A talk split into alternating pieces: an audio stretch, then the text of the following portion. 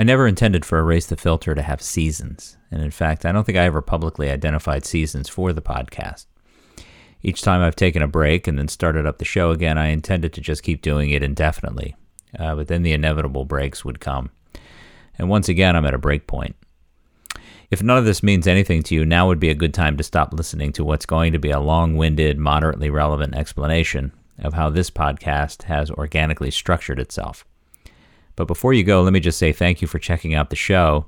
And if you do enjoy it, please stay subscribed. And at some point in the not too distant future, new shows will appear in your podcast app. Okay, now you may go.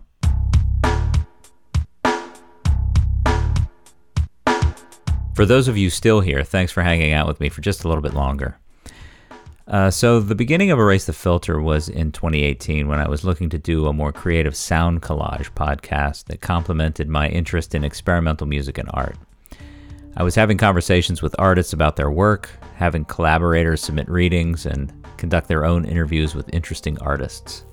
It was definitely a podcast that I enjoyed listening to, but after six episodes, I realized that I struggled to get away from the journalistic approach I had established with my long running arts based interview podcast called Around the Wood Stove back in the early teens.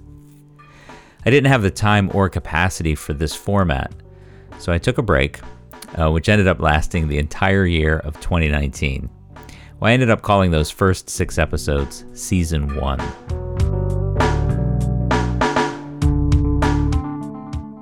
At the beginning of 2020, ironically, in hindsight, um, I decided to bring the show back for my self proclaimed year of rhythm, committing to making one show each month and committing to moving away from the magazine format of promoting other artists and turning inward to my original goal of creating essentially an audio journal inspired by the zine culture of the 1980s and 1990s. The show turned into a monthly audio collage of old recordings, new conversations, monologue, and original music and field recordings.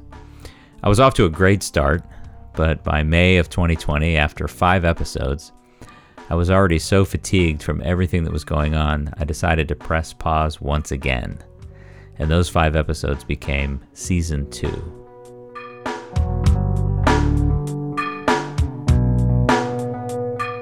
After a 16 month break and desire to get back into audio production and really start flexing my creative muscles again, I decided to start things back up to celebrate my 50th birthday in September of 2021. I felt like the seven episodes that followed really captured the spirit of what I've been trying to accomplish with this podcast from the beginning. But alas, here I am again at a stopping point where life stuff has bubbled up to a point where my capacity is limited and I'm just not able to spend the time that I would like putting together these podcasts. I have a ton of ideas, but also have a few other itches that I need to scratch, particularly with making music and with writing. So it seemed like the right time to take a break, focus on some other things, and to call episode 18 the end of season 3.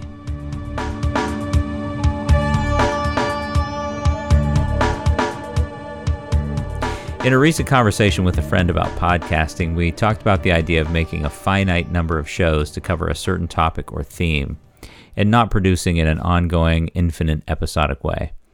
I think that Erase the Filter is organically moving that direction. So during this intermission, I'm going to think about the various themes I've been interested in exploring, and maybe I will move the show toward more intentional seasons with an established theme, a beginning, a middle, and an end.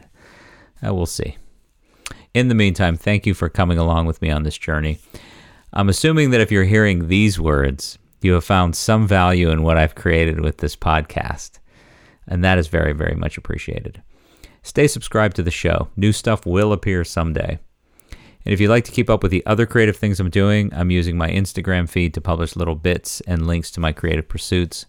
You can find me over there at Jason underscore Mundok. And I'll continue posting at See you soon.